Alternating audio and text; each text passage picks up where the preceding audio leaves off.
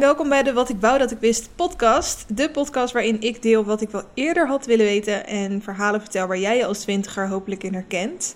De aflevering van deze week gaat over vroeg opstaan, heel vroeg opstaan, namelijk om 5 uur. Dat is een uh, experiment dat ik afgelopen week heb gedaan. Het, uh, elke maand doe ik eigenlijk een experiment. In de maand januari was dat uh, vegan eten en deze maand was het dus 5 uur opstaan, alleen ja, vond ik een maand lang uitproberen toch wat heftig. Dus ik heb het een week lang gedaan. En uh, in deze aflevering ga ik mijn ervaring daarmee uh, delen. Want het heeft mijn leven best wel een beetje veranderd. Ook al is dat misschien een dramatische titel. Maar het heeft me echt wel uh, bepaalde dingen doen inzien die ik graag met je deel. Dus dat komt verderop in deze aflevering. Normaal zou ik dit misschien aan het eind van de maand doen. Maar aangezien ik de week nu al voltooid heb en ik de volgende aflevering heel graag wil laten gaan over uh, het boek. Uh, wat ik deze maand lees met uh, de boekenclub. daarover later meer. besloot ik deze aflevering volledig te wijden aan het vijf uur opstaan.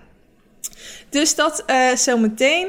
Ten eerste wil ik eventjes naar het lekker loeren blokje gaan. Waarin ik op een luchtige manier de week met je doorneem.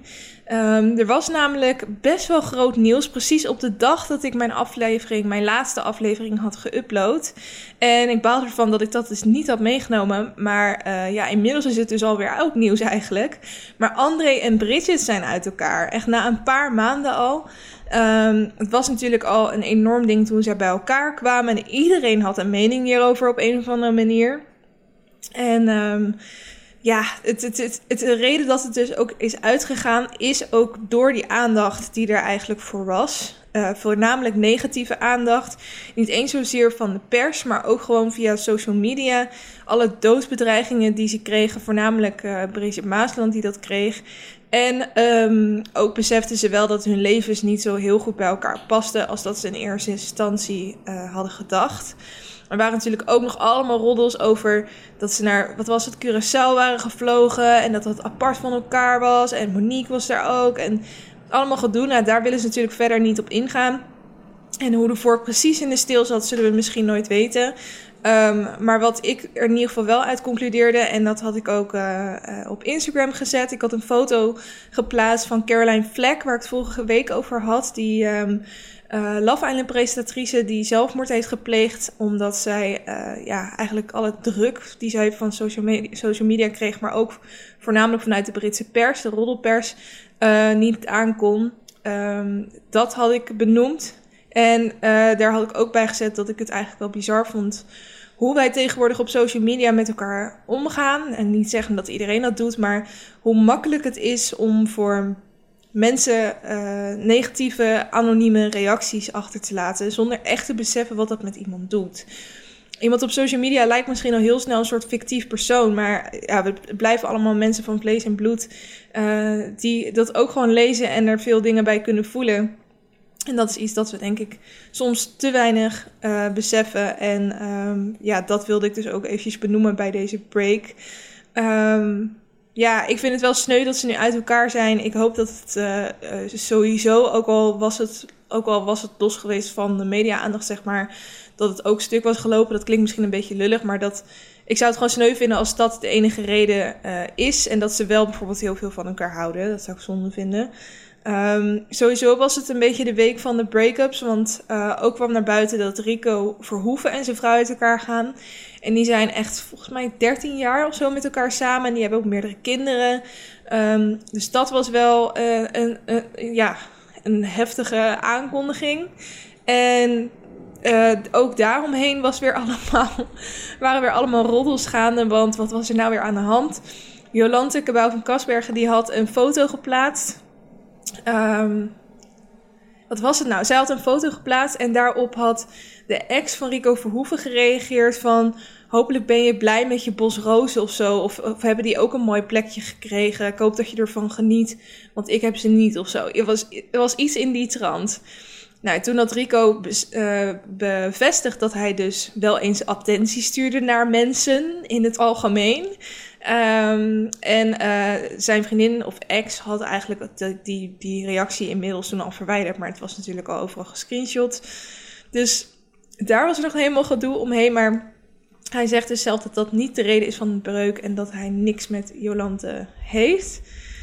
En dan was het dus ook nog de week van de break van Nicolette Kluiver en haar man. En uh, daar heb ik verder geen juicy details over. Maar ik vond het wel bizar. Allemaal mensen die dus nu uit elkaar gaan. Ik weet niet wat het is. Dat er iets in de lucht hangt of zo. Of dat ze het bij andere stellen zien. En dat ze toch ook te raden gaan bij hun eigen relatie. I don't know. Maar um, ja, het is niet zo heel positief allemaal. Ik heb het idee dat het jaar ook gewoon niet zo heel lekker begint. Het zijn vooral negatieve dingen die elke keer in het nieuws zijn.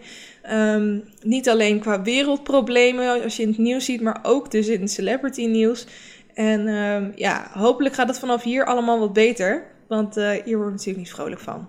Waar ik wel vrolijk van word, jongens, is dat uh, de Friends, Friends, sorry, Friends, de Friends reunie, dit woord, de Friends reunie officieel bevestigd is. Um, Jennifer Aniston had een foto geplaatst van uh, de hele cast die om in een soort auto zit. En er stond ook iets bij wat dus aantoont dat de special er gaat komen. Want het is dus een special, volgens mij eenmalig. Hij komt in mei uit en um, het gaat geen geacteerde uh, Friends-aflevering worden, maar iets anders. En hoe dat dan precies eruit gaat zien, is dus nog een beetje geheim. In ieder geval gaat het uitgezonden worden op HBO Max. Dat is iets wat nu nog niet bestaat, maar wat dan dus gaat, gelanceerd gaat worden. En deze special is dus ook ter lancering van die nieuwe dienst. Um, geen idee of je dat ook in Nederland kan krijgen, maar ik denk dat er vast wel manieren zullen zijn tegen die tijd waarop we het alsnog kunnen gaan kijken. Want dit is natuurlijk iets dat iedereen ter wereld wil zien. Dus dat zal zich vast heel, heel snel gaan verspreiden. En zo niet kan je altijd eventjes googlen op HBO Max. Dus M-A-X. En uh, dan zal je vast wel een manier vinden waarop wij dat in Nederland alsnog kunnen kijken. Um, verder, Temptation Island gaat weer starten, jongens. Sorry, ik ga jullie weer lastigvallen met al mijn Temptation Island nieuws. Het gaat aankomende woensdagavond starten. Vind ik echt een rare avond. Volgens mij is het nog nooit op woensdag geweest. Misschien ook wel, I don't know. Maar ik, ik vond het gek. Um, en het, komt dus op uh, Temptation Island wordt het te zien. Volgens mij niet meer op tv. Dus maar ja, dan wordt het dus gewoon zelf s'avonds uh, aanzetten. Ik ga het in ieder geval wel zo snel mogelijk kijken. Ik ben weer heel benieuwd. Wat ik wel grappig vind, is dat er een meisje van mijn uh, oude basisschool. die is een van de verleidsters. En ik was echt in shock toen ik dat zag. Um, maar ik vind het wel heel grappig, want ja, je, je gaat toch ook een beetje met andere ogen uh, naar kijken. Um, en verder, wat ook wel leuk is, is dat. Misschien heb je wel eens de Amerikaanse Temptation Island gezien. Heb ik het ook wel eens eerder over gehad, volgens mij. Want dat is dus weer heel anders dan de Nederlandse. Um, het is anders omdat de, de verleidsters in een, en de verleiders in de Nederlandse versie heel erg op zoek zijn naar het verpesten van een relatie zonder er zelf verder iets aan te hebben. Um, terwijl in de Amerikaanse versie alle uh, verleiders en verleidsters op zoek zijn naar ware liefde, net als de stellen. Dus wat er bij de Amerikaanse gebeurt, is dat er heel vaak een, een relatie ontstaat met een van de verleiders of verleidsters. En um, dat je merkt dat die ook heel erg hun gevoelens tonen. Dus uh, op het moment dat, dat zij liefde niet terugkrijgen, dat ze ook gewoon dat hun hart gebroken is en zo. En je um, gaat ook wat meer meevoelen met die verleiders en verleidsters. Dus um, ja, ik, ik vond dat heel leuk. Dat, ze, dat seizoen, twee seizoenen staan er online Temptation Island USA. En uh, de Nederlandse, uh, ja, de mensen van Videoland, denk ik, die hebben ook wel gezien hoe succesvol die um, Amerikaanse versie was. En dat is, daarom gaan zij die versie eigenlijk naar Nederland halen. Dus ik weet niet of ze, hoe ze het dan gaan noemen. Temptation Island USA Nederland of zo. Wordt allemaal heel verwarrend. Maar ze gaan in ieder geval uh, die opzet dus ook naar Nederland halen. Dus eentje waarbij de verleiders dus ook echt op zoek gaan naar ware liefde. Dus um, daar ben ik ook heel erg benieuwd naar. Maar dat uh, komt dus later. We gaan eerst starten met het, ja, de klassieke versie uh, aankomende woensdag. Dan tot slot nog uh, een nieuwtje. Of ja, um, ik vind haar naam altijd heel moeilijk uit te spreken. En ik ga het waarschijnlijk verpesten. Dus vergeef me alvast voor. Maar Emmanuele Grievous. Zij is een hele bekende actrice.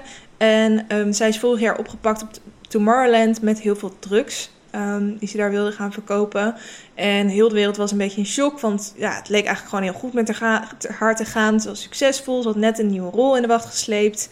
En um, opeens gebeurde dit. En ze is uh, opgepakt en um, ja, voor de rechter gekomen. Alles erop en eraan.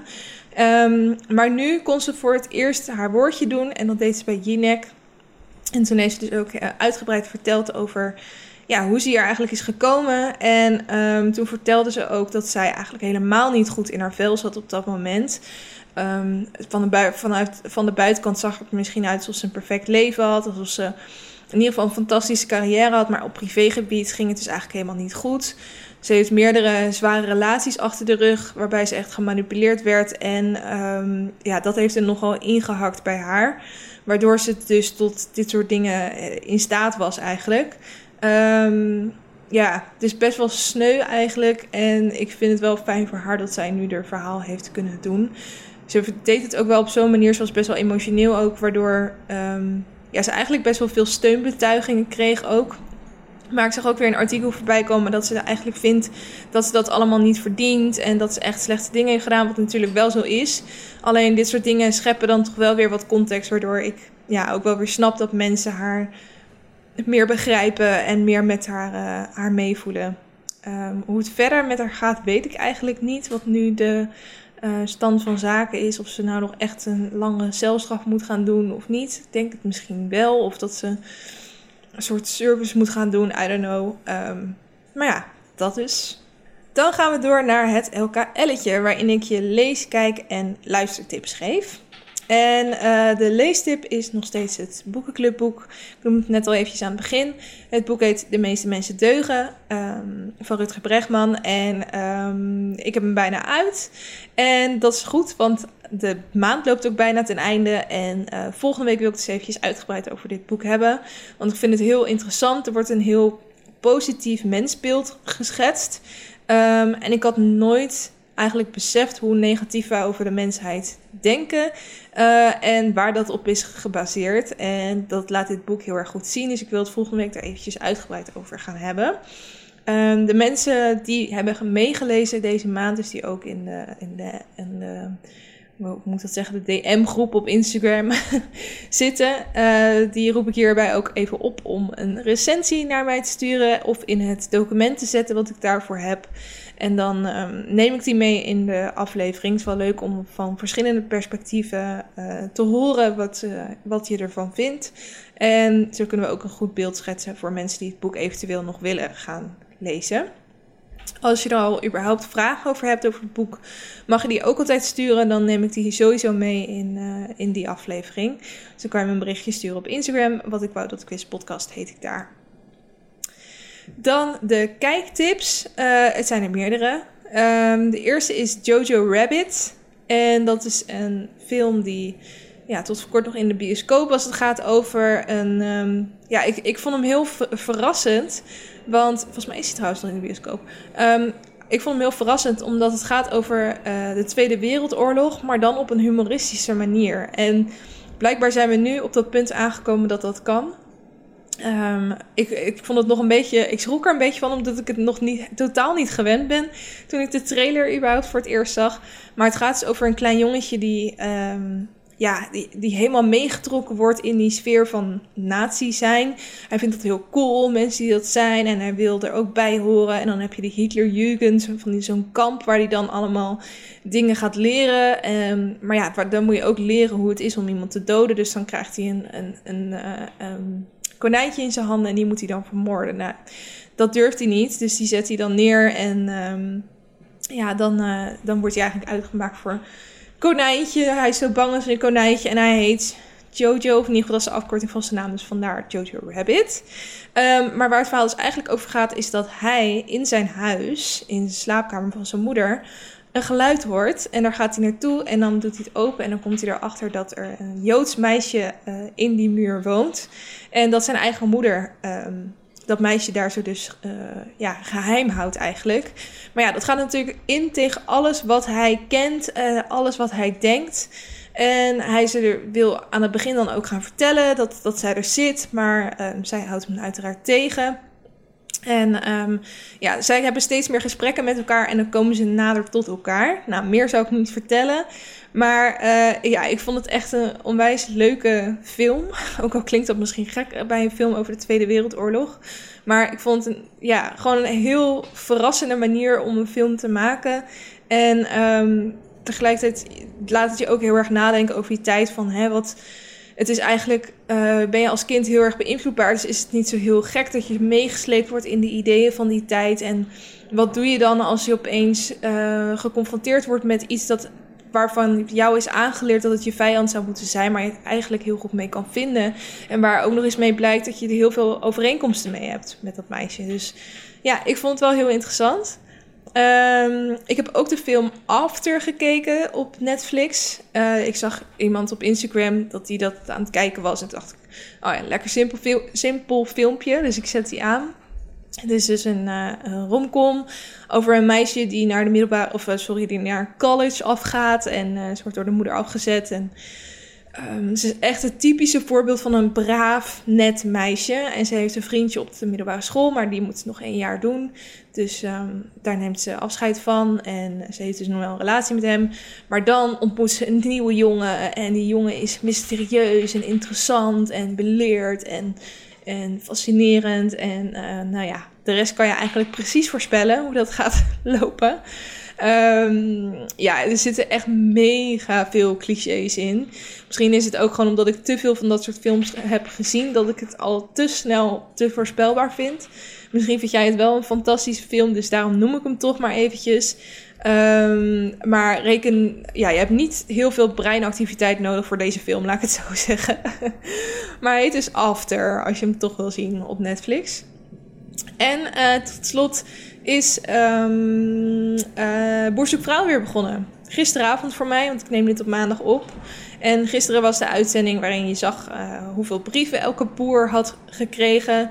En ik zit er nog niet helemaal in, maar ik denk dat dat wel gaat komen op het moment dat er echt um, ja, mensen worden uitgenodigd. En je ziet hoe awkward die boeren moeten gaan daten en zo. En uh, ja, er zitten wel weer hele leuke personages in, om het zo maar te zeggen. Ook al is het natuurlijk niet fictief, maar ja, het zijn wel bijna eh, karikaturen, die mensen. Ik, dat maakt het denk ik ook zo leuk om naar te kijken, omdat het. Um, ja, het is een soort van uitvergroot hoe ik denk over uh, boeren en hoe ik denk dat boeren zijn. Ik wil niet zeggen dat alle boeren zo zijn, maar sommige, er zitten er een paar tussen die zijn gewoon zo nou ja, op, sociaal totaal niet vergelijkbaar met mensen uit de Randstad. En ze hebben ook weer andere dingen die ook wel heel veel overeenkomsten hebben hoor. Dus ik wilde echt niet iedereen overeenkomst scheren. Maar het is gewoon uh, heel grappig om te zien dat zij het is zoveel stilte. En dat ben je ook niet gewend in een programma op tv überhaupt. Want alles moet snel en, en, en uh, moet je vooral je aandacht uh, kunnen trekken. En uh, is, Vrouw is echt slow tv, zeg maar. En daar kan ik dan heel erg van genieten. Vind ik heel erg ontspannend. Het doet me echt ook... Het brengt me hetzelfde op als heel Holland bakt, zeg maar. Het is gewoon heel satisfying. Op, nou, satisfying is misschien niet het goede woord, maar het brengt je gewoon tot rust als je zo'n programma kijkt. En dat vind ik heerlijk. Dus um, ja, dat is natuurlijk ook gewoon weer een tip. Als je zelf nog nooit Boerzoek Vrouw hebt gezien. Ik heb volgens mij de eerste tien seizoenen niet gezien of zo. Toen kwam ik er pas achter hoe leuk ik het eigenlijk vind. En nu uh, ben ik, uh, kijk ik echt trouw elk jaar. Um, ja, dus dat wat betreft de kijktips. Dan had ik nog wat luistertips. Uh, twee nummers. Eén ehm, nummer is afgelopen vrijdag uitgekomen en dat heet Zeldzaam. En dat is van Tabita en Ronnie Flex. En er zit een hele grappige soort 80s, 90s beat in. Uh, met heel herkenbare, heel herkenbare refrein. Dus het zingt heel lekker mee. En ja, ik ben van allebei gewoon heel erg fan. Um, ik uh, ben, ja, Tabita die is ook al vaker te gast geweest op tracks van uh, Ronnie Flex. En dan vond ik ze altijd heel nice. En nu is het dus andersom, want deze is dus van Tabita en Ronnie Flex is de gast. Um, dus dat vind ik een lekker nummertje. En uh, verder is er een um, Nederlandse versie gemaakt van het nummer All Night Long Misschien heb je hem wel gehoord. Hij is van Thijs Boontjes. Ik kende hem verder niet. Ehm, maar hij heeft dus een, een Nederlandse cover gedaan van dat nummer. En dat heet Deze Nacht. En ik vind dat hij het echt, echt heel goed heeft gedaan, die vertaling. Want als je het nummer luistert, het is precies op dezelfde beat. En het lijkt wel alsof elke zin precies evenveel lettergrepen heeft als dat de Engelstalige versie heeft. Um, waardoor het heel ja, herkenbaar is en um, je raakt een soort van nieuwsgierig elke keer van oeh, hoe zal hij dat dan ingevuld hebben? En er zit echt gewoon ook een leuk opbouwend verhaal in. Dus uh, mocht je dat nummer nog niet geluisterd hebben, het is niet een nummer wat je misschien elke dag gewoon zelf zou aanzetten. Um, maar het is heel interessant om naar te luisteren hoe hij dit heeft gedaan. En um, volgens mij gaat hij best wel hard. Er wordt best wel vaak beluisterd volgens mij. Goed, dan gaan we nu door naar het hoofdonderwerp. En het hoofdonderwerp is dus vijf uur opstaan en hoe dat desalniettemin, of wat is het verkeerde woord, maar hoe dat wellicht mijn leven heeft veranderd. Um, de reden voor dit experiment, ik, nou, ik had dus eigenlijk een lijstje gemaakt van experimenten die ik wil gaan doen in 2020. En ik had daar ook jullie op laten stemmen. Volgens mij waren het er meer dan 12. En dan de meeste stemmen, uh, die 12 challenges, doe ik dit jaar. En ik, kwam er niet helemaal uit. Ik wist niet precies welke ik nou in februari wilde gaan doen. Dus heb ik dat nog een keer in een Instagram poll gegooid. En um, ja, de meeste mensen stemden voor deze. En volgens mij was het toen nog uh, een maand lang zes uur opstaan. En um, toen dacht ik, nee, ik wil wel echt all the way. Want als je ook opzoekt op YouTube of Google naar um, uh, Why People Wake Up at puntje puntje AM, dan is 5 AM wel echt de, de meest populaire, zeg maar, de meest gebruikte term. Um, en ik had ook best wel wat zelfhulpboek gelezen waarin, ja, 5 AM, dat was dan echt de holy grail, zeg maar, om dan op te staan. Maar ja, toen dacht ik wel van, jemig, een maand lang is wel echt heftig. En zeker omdat je als je een week kiest, dan kan je nog een soort van een week kiezen waarin je s'avonds niet al te veel aan de hand hebt. Um, wat wel echt nodig is als je genoeg slaap wilt pakken bij deze challenge. En bij een maand is dat bijna onmogelijk. Dus toen besloot ik van ik doe hem een week lang. En dan om vijf uur opstaan. En gelukkig vond ik dat ook goed als ik dat deed. Uh, je had weinig keus, maar hè. um, en dat heb ik dus afgelopen week gedaan. Dus van maandag tot en met zondag. Of nou ja, in zekere zin, maar daar kom ik zo op. En ja, waarom wilde ik dit nou doen? Waarom heb ik het überhaupt als optie in die challenge-lijst gezet? Um, ik zei het net al. Ik heb best wel veel YouTube-video's gezien van mensen die dit deden en die er echt super enthousiast over waren. En ik, vond, ik was op een gegeven moment echt verslaafd aan dat soort video's van Why I Wake Up at 5 a.m. of uh, My 5 a.m. Morning Routine. Als je dat soort dingen leuk vindt om te zien, er staan er echt superveel op YouTube. Dus dan moet je daar zeker eventjes een keertje op gaan zoeken als je een avondje, als je een avondje verveelt. Um, maar sowieso, ik, ik wist al wel dat, dat mensen die vroeg opstaan, dat die het voelt gewoon een beetje alsof ze een shit together hebben, weet je wel. Als je vroeg opstaat en dan gewoon dingen tackelt, dacht ik, ja, dat zijn mensen die hebben echt hun leven op orde. En dat is natuurlijk wat we in principe allemaal willen. Um, ik heb ook een tijd de vlogs van Casey Neistat gekeken. Um, als je hem niet kent, hij is een Amerikaanse man van in de 40 of zo. En hij um, is echt op, op YouTube beroemd geraakt door zijn manier van uh, editen. En sindsdien uh, maken heel veel mensen op zijn manier video's, maar um, hij maakt dagelijkse vlogs, maar dan echt op een documentaire stijl manier. En in elke video zat echt een hele mooie verhaallijn. Inmiddels doet hij die maar dagelijks, wat ik heel jammer vind. Maar um, toen ik zijn video's nog dagelijks keek, toen uh, weidde hij ook wel eens uit over zijn morning routine. Ook al noemde hij het dan echt zo volgens mij. Maar um, toen liet hij ook altijd zien dat hij dan om, volgens mij stond hij zelfs om vier uur op of zo. Terwijl zijn uh, kinderen dan, hij heeft ook twee kinderen, toen misschien nog één, uh, om zeven uur wakker werd. Maar dan had hij dus drie uur de tijd om ja, zelf aan dingen te werken en een soort um, goede start van de dag te krijgen. Hij ging dan ook een uurtje hardlopen s ochtends en... Um, ja, wat hij zelf zei dat hij er heel erg fijn vond, aan vond, is dat hij um, nog eventjes helemaal geen afleiding had. Geen gillende kinderen om zich heen. Geen binnenkomende werkmailtjes van mensen die al achter hun bureau zitten. Geen melding op mobiel. En um, dat hij daardoor gewoon heel veel gedaan kreeg. En toen dacht ik, ja, daar zit wel wat in natuurlijk.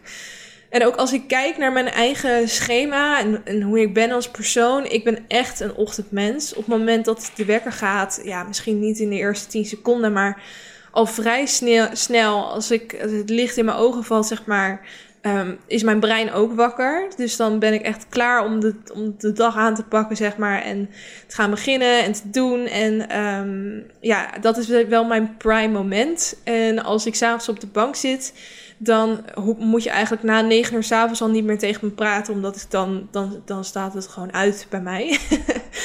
um, dan, uh, mijn vriend, die, die is echt een avondmens. Die probeert dan nog wel eens een intellectuele discussie met mij op te starten. Nou, dat, hoef je echt niet te proberen, want daar heb ik dan absoluut geen zin in. Um, terwijl ik dat ochtends dat het dus wel heel goed zou kunnen en heel leuk zou vinden om te doen. ik ben dus gewoon echt een ochtendmens. Dat weet ik van mezelf.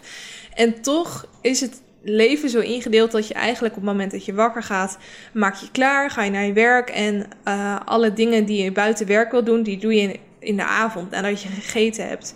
En ik merkte ook aan mezelf dat als ik op mijn werk zat, dat ik dan um, alleen maar een beetje, nou ja, opkijken is misschien een groot woord, maar misschien ook wel dat ik gewoon een beetje opkeek tegen de dingen die ik dan s'avonds nog moest doen. Dat dan, dan kwam dat weer even als een vlaag in mijn hoofd en dacht ik, oh ja, kut, ja, dat moet ik vanavond doen, moet ik allemaal vanavond gaan doen.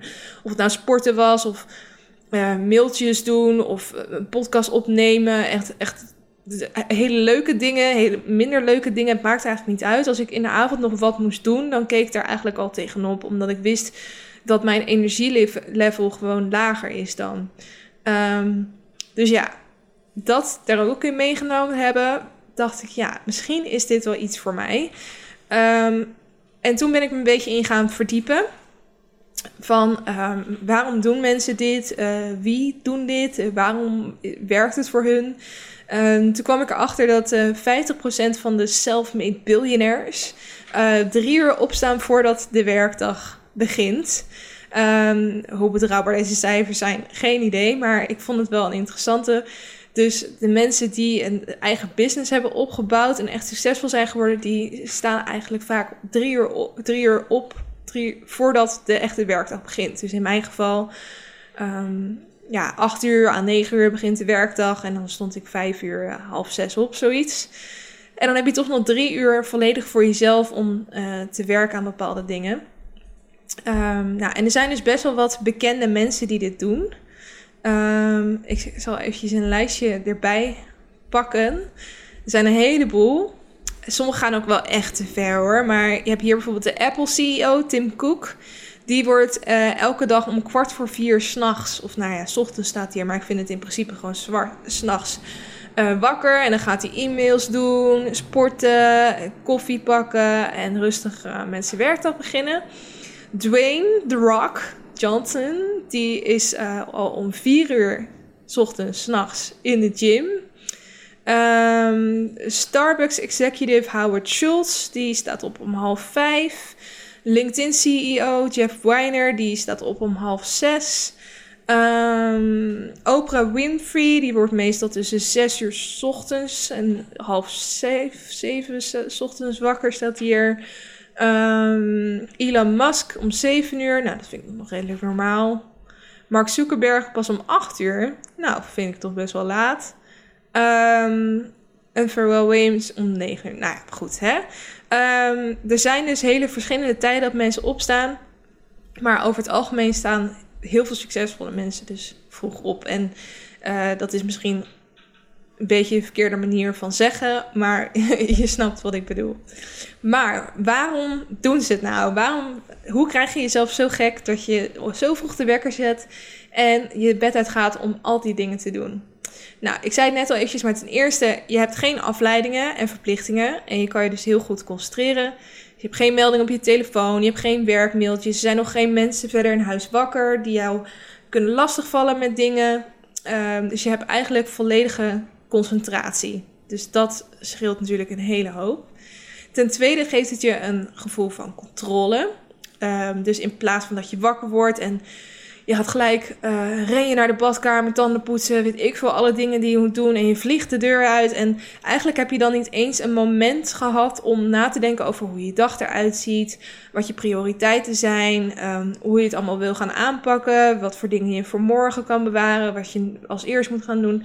Nou, noem het maar op. Dus je ja, haast echt je dag in op het moment dat je vroeg opstaat, heb je wel de, tijd om eventjes een gameplan te maken. En dat geeft je dus heel erg dat gevoel van controle. En dat is een heel fijn gevoel. En dat gevoel blijft dan ook uh, de hele dag bij je. Dus dat is een reden.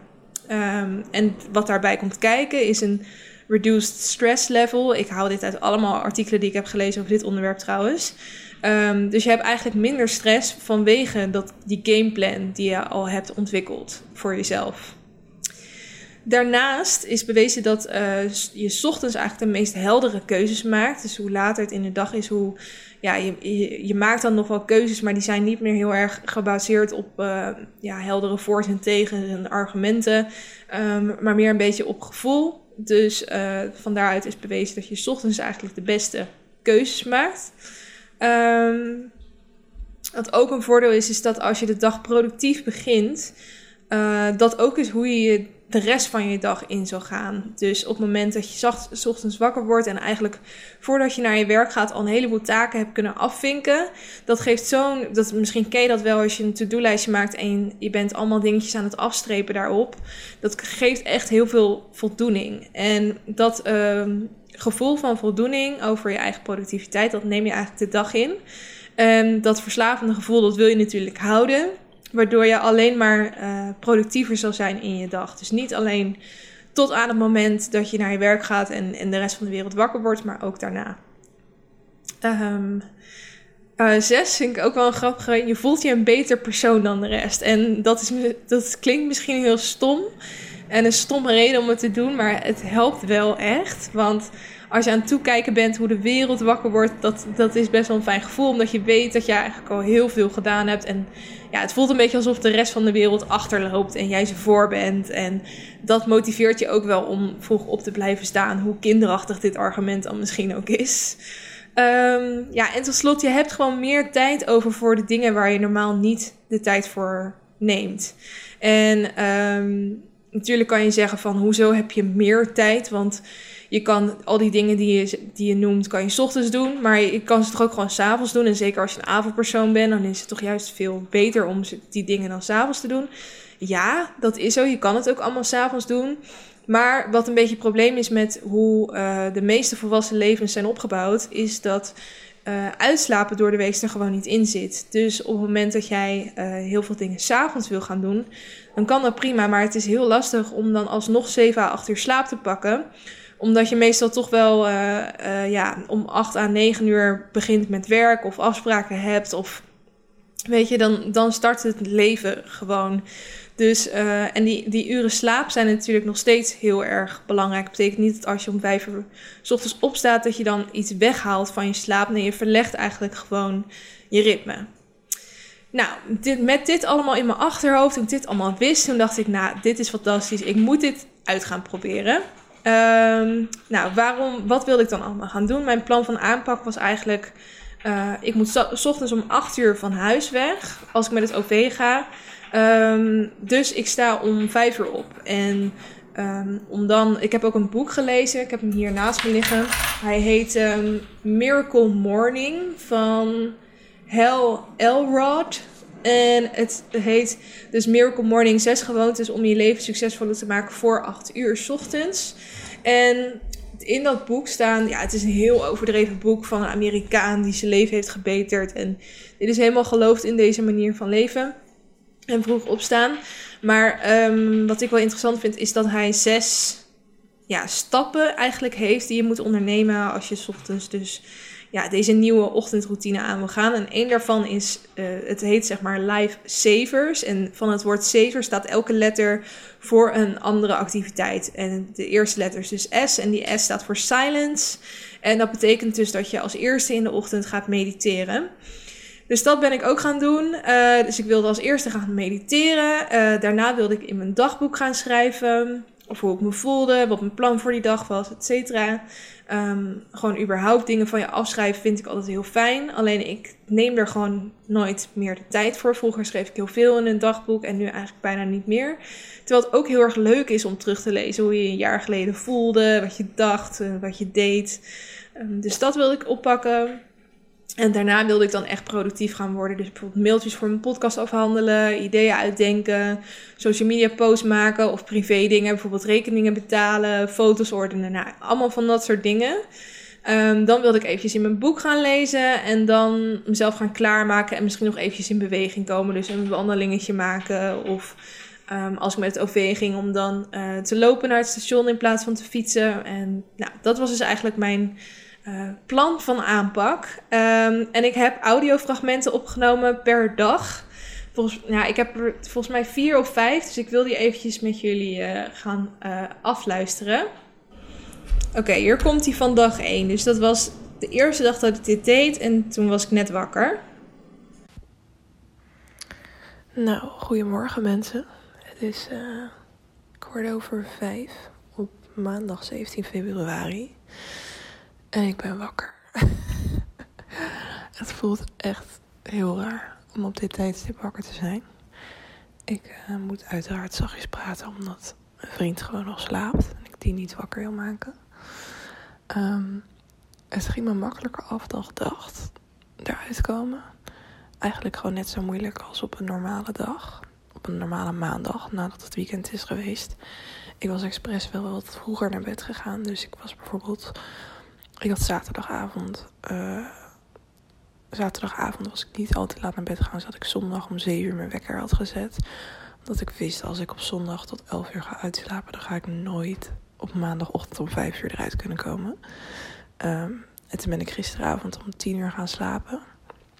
Dus ik heb uh, alsnog 7 uur slaap kunnen pakken. Dus dat heeft denk ik wel een hoop verschil gemaakt. Maar alsnog, ik had eerst ook nog het idee om gewoon met één wekker direct mijn bed uit te komen. Nou, dat is niet gelukt. Dus ik heb wel moeten snoezen. niet heel leuk voor mijn vriend. Maar ja, dat, uh, anders ging het me echt niet lukken. En nu zit ik uh, op de bank in de woonkamer. En ik moet echt nog even een soort gameplan hebben. Um, ik denk dat er vanzelf wel een uh, ritme gaat ontstaan. Maar dat heb ik nu nog niet helemaal. Maar daar zal ik jullie later over updaten. Oké, doei. Ja, dus dat was dag 1. Toen had ik nog niet helemaal het ritme voor me wat ik uh, net voorlas eigenlijk. Um, ik voelde me ook nog een beetje onwennig. Want het, ja, het is best wel gek om zo vroeg um, gewoon op de bank te zitten in je woonkamer in het donker. Nou, ik had volgens mij wel de lichten dan een beetje aangedaan. Uh, maar gewoon helemaal in stilte, wetende dat, dat voor de rest bijna niemand in je straat wakker is. Um, en ja, je moet je daar wel een beetje overheen zetten. Dat je, en dan ook echt productief gaan worden. Gewoon jezelf eigenlijk um, doen inzien dat dit het moment is om productief te gaan worden. Uh, maar zoals je hoorde, was ik eigenlijk al best wel blij dat ik niet ontzettend moe was. En um, ik had het gedurende de dag ook niet echt. Um, ja, en ik heb, ben toen volgens mij, volgens mij de dag daarna, of ik heb die ochtend toen ook een podcast, volgens mij heb ik die ochtend toen ook een podcast opgenomen. Um, en dat was ook wel grappig om dat een keertje uh, s ochtends te doen. Dus ja, dat was eigenlijk best wel succesvol. Dan gaan we door naar uh, het audiofragment van uh, de tweede dag. Komt-ie. Goedemorgen. Het is uh, tien over half zes. Ik heb al een half uur op zitten. Ik, uh, ja, ik was erachter gekomen dat ik toch wel echt één keer snoezen nodig heb. Dus ik ben om vijf uur heb ik een wekker gehad en toen om tien over vijf en toen ben ik eruit gegaan. En toen ben ik in de woonkamer gaan mediteren. Dat had ik gisteren ook gedaan en dat beviel wel. Al is het erg lastig om wakker te blijven als je zo moe bent.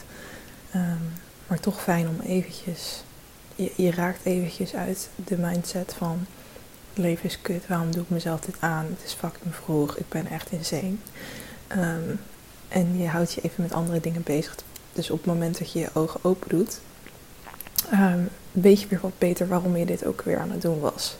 Dus daarom vind ik het wel belangrijk om dat te doen. En um, ja, ik ben nu, probeer een beetje een ritme te ontwikkelen. Dus het idee is om nu eerst te mediteren, dan ontbijt te maken en dat mee naar kantoor te nemen. En dan daar zo in mijn dagboek te schrijven en een beetje te lezen en mailtjes te beantwoorden. En wie weet dat ik straks nog wel een stuk ga wandelen. Ik vind het alleen een beetje spannend dat het nog helemaal donker is buiten. Want uh, ja, dat, ik ga s'avonds laat ook niet wandelen, zeg maar. Nou vraag ik me af hoeveel criminelen er op dit tijdstip um, door de stad heen wandelen. Maar uh, ik ga dat zo meteen nog even aankijken. Ik zal jullie op de hoogte houden. Oké, doei. Nou, uiteindelijk ben ik toen volgens mij niet gaan wandelen. Of in ieder geval, ik ben volgens mij alleen naar het station gaan wandelen of zo. Later in de week ben ik dat wel gaan doen. Maar dan echt, um, gelukkig wordt het wel steeds vroeger licht. Dus dan deed ik het tot aan dat ik uh, wegging. Dus zeg maar tot van half acht tot kwart over acht of zo. Nou, dan is het al best wel licht. Um, dus dat was wat chill. En dat stukje over mediteren. Um, dat is iets wat ik ook echt wel lastig vond. Want als je uit bed komt en je bent al best wel moe. En je moet dan op de bank gaan zitten met je ogen dicht. En je volledig concentreren op je ademhaling. Dan, nou, dan val je echt gewoon weer zo goed als in slaap. Ik gebruik de app Headspace. En ik vind de stem van die man ook echt zo ontzettend chill. Uh, maar er was dus ook een moment dat hij dan, dan dat hij zelf eventjes stil is. Omdat dat een moment is dat je op je ademhaling moet focussen. En dat hij dan gewoon weer heel rustig begint te praten van... En now, breathe out. Weet ik veel wat hij dan zegt. En dat ik soort van wakker schrok omdat ik opeens iemand hoorde praten. Maar dan was ik dus gewoon een soort van weggedoezeld. Terwijl ik rechtop zat. En dan uh, maakte hij me weer wakker met zijn stem. Dus um, uh, ja, dat, dat is iets waar je denk ik een beetje in moet komen. Nou ja, ik had het eigenlijk aan het eind van de week ook nog steeds. Ik weet niet precies hoe mensen dat doen. Maar wat ik dus wel heel erg fijn eraan vond, is dat je... Um, omdat je je, je gedachten eventjes op een rijtje kan zetten en eerst helemaal rustig kan worden, dat je daardoor wel lekkerder je dag in gaat. En dat is natuurlijk het hele doel van, uh, van mediteren. Dus um, dat was dag 2. Um, even kijken, dag 3 heb ik niks opgenomen, maar wel op dag 4. Dus gaan we die nu even luisteren. Hallo mensen, um, het is vandaag de vierde dag, volgens mij. Ja, vierde dag van het vroeg opstaan. Het is namelijk donderdag. Gisteren was ik uh, vergeten uh, s eventjes wat op te nemen. En dat kwam denk ik omdat ik echt een hele productieve ochtend had. Ik heb heel veel dingen gedaan. Vooral voor een podcast, wat werkdingetjes en zo. Dus daar was ik uh, heel blij mee. Maar uh, ik merk wel dat ik ook echt zo'n gameplan nodig heb. Want nu werd ik vanochtend wakker. En ik had eigenlijk niet gisteravond van tevoren voorbereid van... oké, morgenochtend ga ik dit, dat en dit doen. En toen merkte ik toch dat ik dan een beetje op Instagram ging scrollen. Uh, extra lang over mijn ontbijt ging doen. En eigenlijk dingen die zonde zijn. Want je had dan net zo goed in bed kunnen blijven liggen. Want je staat natuurlijk eigenlijk op om gewoon die extra uurtjes productiviteit te pakken. Dus daar bouw ik dan een, uh, een beetje van. Um, maar ja, verder gaat het eigenlijk hartstikke goed. Um, mensen in mijn omgeving beginnen steeds meer te vragen van uh, wat vak ben je aan het doen? en ook hoe gaat het? En eigenlijk uh, ja, zeg ik dan ook dat het hartstikke goed gaat en dat ik het eigenlijk best wel een fijn ritme vind. En mensen vragen ook altijd hoe laat ga je dan naar bed? Nou, ik ga rond 9 uur slapen. Om 9 uur richting bed en om 10 uur slaap ik echt. En het gekke is dat ik dan helemaal niet zo moe ben s'avonds. Dus um, ik denk dat ik eerst, nou ja, um, half 12, 12 uur naar bed ging en dan om uh, kwart over 7 mijn wekker had staan. En dan was ik echt om 9 uur s'avonds al back af. Dus twee uur voordat ik naar bed ging eigenlijk. En nu ga ik dan 9 uur, half 10 naar bed. En um, eigenlijk ben ik om half negen nog steeds niet moe. En moet ik mezelf wel echt dwingen om naar bed te gaan, omdat ik weet dat ik anders gewoon te weinig slaap pak. Kan ook zijn dat het gewoon nog mijn lichaam is die moet wennen aan het nieuwe ritme. Um, maar ja, ik vind het wel een positieve uh, verandering eigenlijk. Uh, dus dat eigenlijk. Ik uh, ga nog eventjes wat lezen in mijn boek. Ik heb net al in mijn dagboek geschreven en gemediteerd. Uh, ik heb wat dingen voorbereid voor de activiteiten die ik vandaag op mijn planning heb staan. En ik denk dat ik nu lekker mijn boek erbij ga pakken. Ik heb nog alle tijd. Het is zo raar, jongens, om opeens zoveel uren in een dag te hebben. Ik heb gewoon elke dag um, wel een moment dat ik denk: hè, ik heb nu echt niks te doen. Hoe kan dat? Terwijl ik normaal altijd wel iets in me had van, oh, ik moet niet vergeten dit, ik moet niet vergeten dat te doen. Dus uh, ja, dat. Oké, bye. Ja, hoor hoe blij ik daar klink. Ik ben helemaal overtuigd van dit experiment. Dat was ik ook echt hoor. Ik vond het echt heel leuk. Um, ja, en dat, dat gewoon eigenlijk geeft daar ook al best wel veel antwoorden van hoe laat ik nou naar bed ga. En wat ik ook zei, ik was best wel. Uh, ik had best wel veel energie s'avonds. En dat vond ik ook wel chill. Waarschijnlijk ook gewoon omdat ik genoeg slaap pakte. En um, ja, gewoon gebruik maakte van de pieken die ik op een dag heb. In plaats van mijn eigen natuurlijke ritme tegen te werken. Dus dat was uh, dag 4. Gaan we nu naar de opname van dag 5. Oké, um, het is nu dag 5, dus vrijdagavond. Het is niet ochtends, maar s avonds. En het is nu half elf en het is eigenlijk ver na mijn bedtijd. En dat is natuurlijk wel het nadeel van vijf uur opstaan. Ik was net met uh, vriendinnen in de stad wat eten. En je merkt dan toch dat je langzamerhand wel een beetje gaat inkakken op een eerder moment dan dat je dat misschien vroeger zou hebben. En uh, dat is wel een beetje een moodkiller natuurlijk. Dus um, dat was wat minder. Dus ik ben maar gewoon naar huis gegaan. De rest ging volgens mij ook wel naar huis, want die hadden ook allemaal dingen. Alleen ik ben dan wel de eerste die zegt, nou, zullen we afrekenen? Uh, zul ik maar even betalen? Gewoon om alles sneller te laten gaan, zodat ik eerder met mijn bed in kan. Voelt een beetje alsof ik hun niet gezellig vind. Wat ik wel vind, maar ik ben gewoon echt moe. Um, dus ik vraag me wel af hoe mensen dat doen die elke dag vijf uur opstaan. En hoe hou je dan ook nog een sociaal leven in de avond? Of zorg je dan dat je alleen afspreekt met mensen die s ochtends afspreken of zo? I don't know. Um, maar dat is wel een beetje uh, onhandig. In ieder geval kom ik nu achter. En wat ook minder is, is dat ik heb afgesproken met mezelf en jullie dat ik deze challenge een week lang ga doen. Wat betekent dat iedereen denkt die nu weekend heeft, ik ook in principe, die denkt natuurlijk van ah, lekker weekend uitslapen. En zij kunnen dat wel en ik moet morgen gewoon om vijf uur weer mijn wakker wekker zetten. En um, ik denk dat dat vooral heel moeilijk gaat worden om er dan uit te komen. Omdat het fijne er nu aan is dat ik extra uren in een dag heb naast de acht uur die ik op mijn werk doorbreng. En morgen ja, is die hap, wordt die hap niet uit mijn dag genomen. Ik heb in principe meer dan genoeg tijd morgen om alle dingen te doen die ik wil doen. Ik heb ook weinig op de planning staan. Um, dus wat is dan nog het, het toegevoegde doel van om vijf uur opstaan op een zaterdag in je weekend? Maar ja, ik, uh, ik wil wel gewoon deze challenge afmaken. Dus uh, ja, je hoort meer morgenochtend. Oké, doei. Ja, dat hoort er dan dus ook bij. Dat je dan heel vroeg ja, de volgende dag moet opstaan. Maar wat ik hier ook over wil zeggen Um, dat is ook de vraag die ik vaak kreeg van hoe laat ga je dan naar bed? Nou ja, 9 à 10 uur. En dat is op zich prima als je voor de rest niets aan de hand hebt. Alleen dit was dus de eerste avond dat ik wel zelfs iets aan de hand had. En toen dacht ik, ja, het, het misschien ook deels mentaal. Dat ik dacht van, oh, dat ik dan toch een beetje op de klok zat te kijken van, oh shit, het is al 9 uur. En daarna, oh, het is al 10 uur. En dat ik dacht, oh shit, ik had nu echt te lang op bed moeten liggen. En misschien ook omdat je, dat je jezelf ik denk dat het deels lichamelijk was en deels mentaal. Dat ik dacht, ik moet gewoon naar bed. En um, dat is natuurlijk wel een beetje een, een moodkiller. En ik had het wel tegen hun gezegd dat ik bezig was met dit experiment. Maar toch voelt het een beetje uh, ongezellig. En um, ja, dat is natuurlijk wel wat je hebt met dit systeem. Um, van vroeg opstaan. Dus dat is een nadeel. Daar kan ik niks anders van maken. Um, ik wil ook nog eventjes de laatste opname laten horen. Die heb ik op zaterdagochtend om vijf uur s ochtends gemaakt. Um, ja, luister maar gewoon even. Nou jongens, ik ben eruit. Het is zaterdag. En het is uh, vijf uur. Ja, weet je, ik vind dit gewoon een beetje nutteloos. Ik heb nu zo ontzettend weinig te doen. Ik wil ook niet weten wat ik nu moet gaan doen de wereld slaapt, mijn vriend slaapt, die gaat lekker uitslapen. Dus ik denk dat ik er toch wel maar weer eventjes bij ga kruipen. En uh, ja, gewoon als ik wakker ben uh, met mijn productieve dingen gaan starten.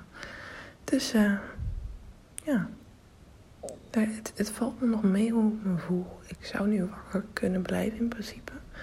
Het is meer alleen dan ik denk, ja, waarom? uh, dus dat eigenlijk. Oké, okay, bye. Ja, en dat was dus ook het moment dat ik erachter kwam dat dit niet heel chill is of van toegevoegde waarde is in het weekend. Want wat ik al zei, dat was gewoon een dag waarop ik echt niet gepland had voor de rest. Dus je hebt eigenlijk zeeën van tijd om dingen te doen die je wil. En ik vind het weekend ook niet het moment om super productief te zijn. Het is juist het moment waarop je moet genieten uh, van je rust. Tenzij je natuurlijk wel echt een volgepropte dag hebt. Maar dat had ik niet. Dus toen ben ik gewoon weer in bed uh, gekropen. Nadat ik wel eventjes uit was geweest om vijf uur s ochtends. Omdat ik me toch heel graag aan dit experiment wilde houden. Um, ja, en voor, voor zondag geld gold eigenlijk hetzelfde. Ik wilde weer vroeg eruit komen. En toen dacht ik weer van ja, waarom eigenlijk? Ik heb echt niks te doen deze dag. En ik ga dan liever op uh, maandag er dan weer vroeg uit. Um, en dat heb ik overigens wel gedaan. Dus het is nu weer maandag. Um, ik neem dit nu in de avond op, overigens. Uh, maar ik ben vanochtend dus wel vroeg eruit gegaan. Niet om vijf uur, omdat ik echt een hele slechte nacht had qua slapen. Ik, ik heb echt heel onrustig geslapen. Maar ik ben wel om half zeven eruit gekomen. Terwijl ik pas om uh, half negen van werk af moest. Dus ik heb twee uur gehad. Uh, met vijf uur opstaan was dat dus drie uur. En nu had ik dus twee uur. En dat vond ik eigenlijk ook wel heel chill. Dus um, ja, ik vind het wel echt een geslaagd, experiment. Ik ga dit echt wel vaker doen. Ik vind het gewoon heel lekker om vroeg op te staan en om um, uh, ja, al heel veel dingen uit de weg te hebben voordat je aan je echte dag begint tussen aanhalingstekens. Um, en ik ga misschien niet elke dag per se om vijf uur opstaan. En ik ga het ook zeker niet meer in het weekend doen. Maar ik wil het wel echt uh, op momenten dat ik het heel druk heb, dat ik een drukke week heb. Um, dit gewoon gaan doen. Gewoon lekker vroeg eruit, dingen beetpakken en dan de rest van je dag starten. En s'avonds doe ik door de week eigenlijk toch nooit heel veel. Um, en dan heb ik veel liever dat ik de dingen die je dan normaal s'avonds doet, dat je die dan lekker s ochtends doet. Omdat dat gewoon het moment is dat ik qua energie piek. En hoe chill is het als je dan daar zo ook je activiteit op afstemt. Dus dat over mijn week. Ja, ik, ik vond het echt heel interessant. Um, ik pak ook nog eventjes mijn Instagram pagina erbij. Want ik heb ook nog eventjes in stories gegooid van, uh, nou ja, ik ga deze aflevering opnemen. Um, zijn er nog vragen die ik sowieso moet beantwoorden? Um, iemand vraagt, had je behoefte aan een middagdutje? Nee, dat had ik eigenlijk niet. Uh, ik had heel veel energie gedurende de dag en dat viel me heel erg mee. Want ik dacht dus dat ik om een uur of drie s middags op werk wel zou inkakken.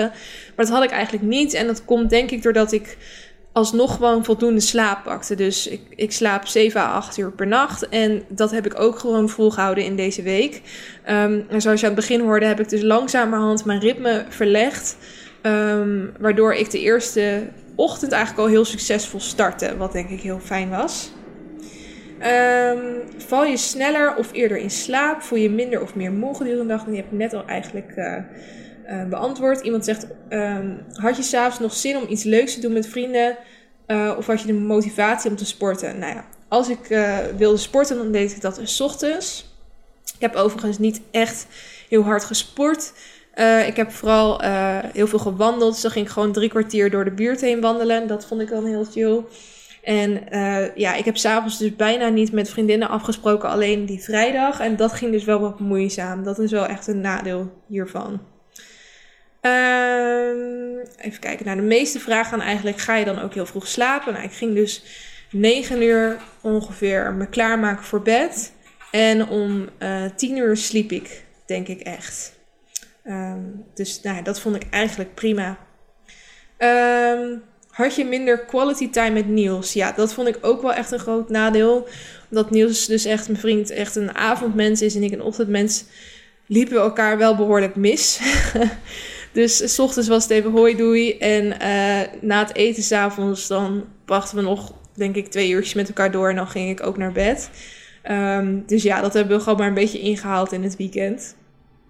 Um, even kijken, hoe vaak at je nu op de dag? Nou, eigenlijk gewoon precies hetzelfde. Dat is niet heel erg veranderd. Ik, uh, iemand vroeg ook van wanneer ontbijt je, je dan? Ehm, het gekke is dat ik, dat had ik niet per se verwacht, maar gelijk op het moment dat ik wakker werd s ochtends, had ik al honger. En uh, wilde ik dus ook gaan, uh, gaan ontbijten. Dus dat heb ik dan ook gedaan. Dus ik ging eerst mediteren en daarna pakte ik mijn ontbijt. En ja, ging ondertussen andere dingen doen. En um, dan duurt het natuurlijk nog wel vrij lang tot het lunch is. Dus volgens mij pakte ik dan om tien uur nog een koekje of zo. Gewoon zo'n tussendoortje. Um, dat heb, neem ik normaal helemaal niet. Maar dat was nu dan wel echt nodig. En voor de rest hield ik me dan weer aan het normale schema. Dus om 12 uur lunchen en om 6 uur avondeten. En dat is het. Um, hoe, hoe reageerde je lichaam hierop? Merkte je veel trekjes? Nou ja, nee, trekjes niet. Um, uh, het, ik merkte gewoon echt dat mijn, heel, mijn lichaam heel positief reageerde. Dat hij gewoon heel veel energie in het lichaam hield, waar ik heel uh, blij mee was. Iemand vraagt ook, ging je je niet vervelen met zoveel tijd ineens? En het gekke is ja, ik ging me opeens vervelen, terwijl ik dat normaal nooit heb, want ik heb altijd genoeg te doen. En um, nu waren er dus soms momenten dat ik dacht, ja, wat zal ik nu eens gaan doen? En uiteindelijk vond ik dan altijd wel weer wat. En bijvoorbeeld in mijn boek lezen, dat het een enorm boek is wat ik nog uit moet hebben, dat kon altijd wel. Um, maar ja, ik, ik had opeens heel veel tijd over, dus dat klopt. Um, nu hield ik me ook wel heel erg aan die vijf uur opstaan tijd, omdat nou, dat part of the deal was, zeg maar, voor mij. Maar in het normale leven en ook de manier waarop ik het nu wil gaan doorzetten, zou ik gewoon wel meer rekening houden met van oké, wat wil ik morgen allemaal gaan doen? Hoeveel tijd heb ik daarvoor nodig? En dan gewoon zo vroeg uh, op gaan staan. Iemand vraagt ook, ben je ook elke dag eerder gestopt met werk omdat je al zo vroeg startte? Nee, want ik um, ja, werk gewoon fulltime op een kantoor en ik kan dan wel daar zo om zes uur gaan beginnen en om uh, drie uur eerder naar huis gaan. Maar dat vind ik niet heel erg collegiaal. Ik wil ook gewoon uh, op mijn plek zitten wanneer collega's dat nodig hebben. En niet volledig ongelijk gaan lopen met hun. Ik weet ook niet of mijn baas het heel chill zou vinden als ik dat zou gaan doen. Ik zou dan misschien wel mijn uren maken, maar toch niet helemaal de bedoeling. En vind ik eerlijk gezegd ook niet zo gezellig. Dus nee, dat niet. Um, even kijken. Wat hebben we nog meer? Uh, ja, mijn vriend, deed hij mee? Nee, hij deed niet mee. Ik heb het wel gevraagd aan hem, maar hij verklaarde me echt voor gek. Want hij, zoals ik al zei, hij is dus een avondmens. Um, en s ochtends probeerde ik dan gewoon zo snel mogelijk de slaapkamer uit te komen. Dus ik heb wel één keer gesnoest, uh, maar niet meer dan dat. En ik had al mijn kleding dan in de badkamer gelegd. En um, sowieso kleed ik me s ochtends nog niet direct aan hoor. Zat ik gewoon een beetje in mijn badjas alle dingen te doen. Maar dan had ik al wel in ieder geval alles naar buiten. En ik was ook zo stil mogelijk. En um, het scheelt dat ons kantoor zit eigenlijk twee verdiepingen boven ons huis. Dat klinkt misschien een beetje raar, maar zo is de indeling van ons huis. Dus dan kon ik daar zo gewoon naartoe vluchten. En dan um, wist ik ook dat ik geen geluid zou maken wat hem zou storen. Dus ik probeerde hem gewoon zo min mogelijk uh, te storen, eigenlijk. Uh, even kijken, nog meer. Neem je ook een koude douche s morgens? Zo ja, wat doet dit met je? Is dit goed voor je gezondheid? Het zal vast wel goed voor je gezondheid zijn. Uh, er zijn volgens mij heel veel onderzoeken naar gedaan. Maar um, ik heb dat niet gedaan. Ook omdat ik dus niemand wakker wilde maken. En een douche toch wel veel lawaai maakt. En ook omdat ik het liefst avonds douche. Uh, ik vind het altijd fijn om een warme douche te nemen. En daar een beetje loom van te worden. En dan zo lekker te gaan slapen. En ik ben niet echt van koude douche ochtends ben van mezelf al best wel fris s ochtends. Dus ik heb het ook niet per se um, nodig. En tot slot, raak je daaraan gewend? Ik moet het ook doen voor mijn werk en ik wen er maar niet aan. Misschien slaap je dan niet genoeg. Even een heel serieus antwoord misschien, maar um, ik denk echt dat dat het is. Ik denk dat je elke ritme aan kan. Ik denk dat je zelfs elke dag, nacht om twee uur op kan staan of whatever. Uh, als je maar genoeg slaap pakt. Als je dat ritme maar weet te verleggen. En dat het dan echt wel uh, heel goed te doen is. Dus um, ja, ik denk wel dat je eraan gewend kan raken. Eh, ik had dat in ieder geval wel. Dus dat waren alle vragen. Um, ik hoop dat ik alles zo beantwoord heb. Zo niet, kan je dus altijd nog een vraag sturen via um, Instagram DM. Ik vond het een onwijs leuk experiment. En uh, ik merk ook dat mensen om me heen nu door beginnen te krijgen dat ik elke maand een nieuw experiment doe. Dus dan vragen ze ook meer van, oh, wat ben je nou weer aan het doen? Ehm, en ik zit nu dus ook al na te denken van, wat zou ik volgende maand gaan doen, jongens? Wat zou ik dan gaan uitproberen? Ik heb nog wel wat dingen op mijn lijstje staan dus. Ehm, maar waar gaan we voor? Ik uh, denk dat ik weer ergens aankomende week een balletje opgooi via mijn stories. Dat mensen kunnen stemmen. Um, en uh, dan uh, ga ik de volgende maand ook natuurlijk ook gewoon weer vastleggen. Dus uh, ja, en ik ga dit denk ik zeker wel doorzetten. En misschien niet zo strikt als dat ik nu heb gedaan, maar ik ben er wel achter gekomen dat dit gewoon een methode is die heel goed bij me past en um, waar ik gewoon goed op ga. Dus um, ik wil zeker niet zeggen dat het trouwens voor iedereen geschikt is. Die vraag zag ik ook nog voorbij komen van denk je dat dit ook iets is voor avondmensen? Dat denk ik absoluut niet. Um, ik denk dat je gewoon heel erg moet vertrouwen op je eigen lichaam en wanneer je voelt dat die actief is en een beetje meegaan in die flow voor hoe ver dat uh, dus mogelijk is. Um, ook al heb ik ook wel boeken gelezen waarin ze dan zeggen van everybody can be a morning person, weet je wel. Dus ik wil niet zeggen dat het helemaal niet kan, maar ik geloof er wel meer in dat je gewoon mee moet gaan met het ritme van je lichaam. Um, ja, dat was het voor deze aflevering. Vond je het nou leuk? Je kan me altijd steunen uh, via petje.af wat ik wou dat ik wist. Daar kan je een eenmalige donatie doen of een maandelijkse donatie. Dan krijg je er ook iets leuks voor terug. Um, verder dus volgende week de recensieaflevering van het boek. Heb je het boek gelezen? Laat me dan even weten wat je ervan vond. Dan neem ik dat daarin mee. Um, ja, en dat is het wel voor deze week. Ik wens je weer een fantastische week toe. En hopelijk ben je er volgende week ook weer gezellig bij. Doei doei!